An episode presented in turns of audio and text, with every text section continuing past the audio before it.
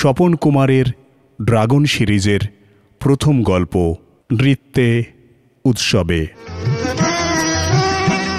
ঝম ঝম ঝম সুবেশা সুন্দরী তরুণীর নৃত্য চলছে অবিরাম, যেন স্বর্গের অমরাবতীকেও হার মানায়। আতরের সুবাস, বিরামহীন মাদকদ্রব্যের প্রকটিত প্রবাহ, বাজনা, নাচ আর গান। এ যেন পৃথক জগৎ অচেনা, অজানা। রায় সাহেব বিরূপাক্ষের ঘরে আজ অনেক অতিথি, সবাই ধনী এবং অভিজাত। সকলেই এক মনে নাচ দেখছিল লখনৌর বিখ্যাত বাইজি গেরাবাইয়ের। অপূর্ব সুন্দরী, তেমনি দেহের সুষমা, তার সঙ্গে মিশেছে উপযুক্ত পোশাক পরিচ্ছদ, বেশভূষা। আর তেমনি নৃত্য।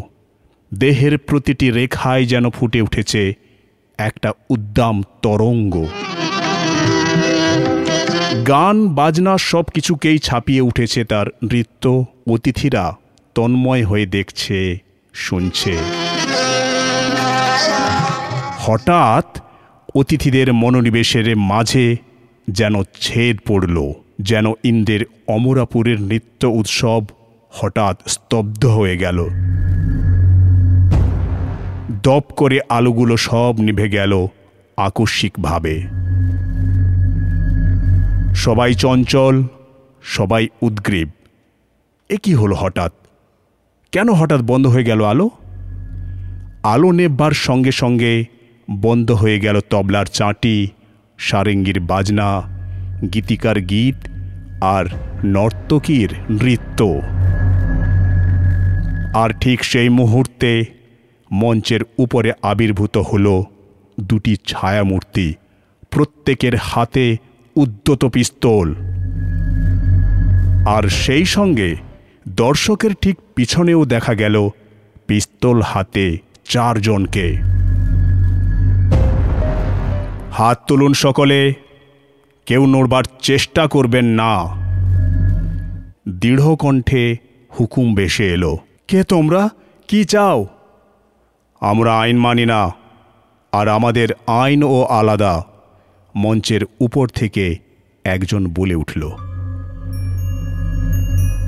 আমাদের আইনকে গ্রাহ্য করুন, তা না হলে এতটুকু নড়লে মৃত্যু অনিবার্য। উপস্থিত সকলে যার যার কাছে টাকা ও গয়না আছে, তা স্টেজের দিকে ছুঁড়ে দিন। যিনি না দেবেন, তাকে গুলি করে মারা হবে। অতিথিরা বিভ্রান্ত। এমন পরিবেশে পড়তে হবে, কেউ ভাবতে পারেনি। আবার কণ্ঠস্বর ভেসে এলো, আমি হলুম ধনী ত্রাস, পুলিশ ত্রাস, ভয়াবহ দস্যু, ড্রাগন। যদি আপনারা টাকা, পয়সা ও মূল্যবান জিনিস দিতে ইতস্তত করেন, গুলি ছুটতে বাধ্য হব আমি। সকলে ভয়ে ভয়ে তাদের সঙ্গে রাখা দামি জিনিস সব ছুঁড়ে দিল স্টেজের দিকে। ড্রাগনের সঙ্গীরা সেসব নিয়ে একটা থলিতে ভরে ফেলল। তারপর বলল, ঠিক আছে, আমরা এবার চলে যাচ্ছি। সঙ্গে সঙ্গে মূর্তিগুলো যেন বাতাসে মিলিয়ে গেল।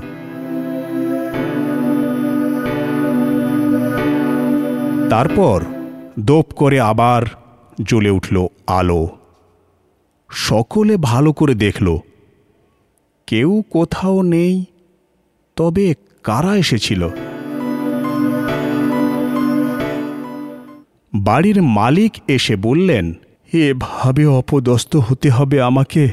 তা আশা করিনি। কিন্তু ড্রাগনকে? কলকাতা শহরের সবচেয়ে বিখ্যাত খ্যাতনামা দস্যু এই ড্রাগন। লোকটা অসম্ভবকেও সম্ভব করতে পারে। সে কি? সত্যিই তাই? দেখলেন না কি কাণ্ড করলে? তাহলে এখন উপায়? উপায় তো ভাবছি। পুলিশে ফোন করুন। ফোন? হ্যাঁ পুলিশে ফোন না করলে কোনো কাজ হবে না। ঠিক বলেছেন। বাড়ির কর্তা সঙ্গে সঙ্গে ফোন করলেন লালবাজার পুলিশ হেডকোয়ার্টার্সে। একটু পরে। পুলিশ অফিসে সাড়া পড়ে গেল। মিস্টার গুপ্তা বললেন, আবার ড্রাগন, শিগগির ছুটে চলুন। ওকে, স্যার। পুলিশ বাহিনী তৈরি হয়ে নিল, সঙ্গে সঙ্গে ছুটে চলল ঘটনাস্থলের দিকে। ঘটনাস্থল হল দক্ষিণ কলকাতার রাসবিহারী অ্যাভিনিউয়ের রায় সাহেব বিরূপাক্ষের বাড়ি। বিরাট ধনী বিরূপাক্ষবাবু, বিরাট তাঁর ক্ষমতা। তাই পুলিশ ত্রস্ত হয়ে উঠল। একটু পরেই ভ্যান ছুটে চলল দক্ষিণ কলকাতার দিকে দ্রুত গতিতে।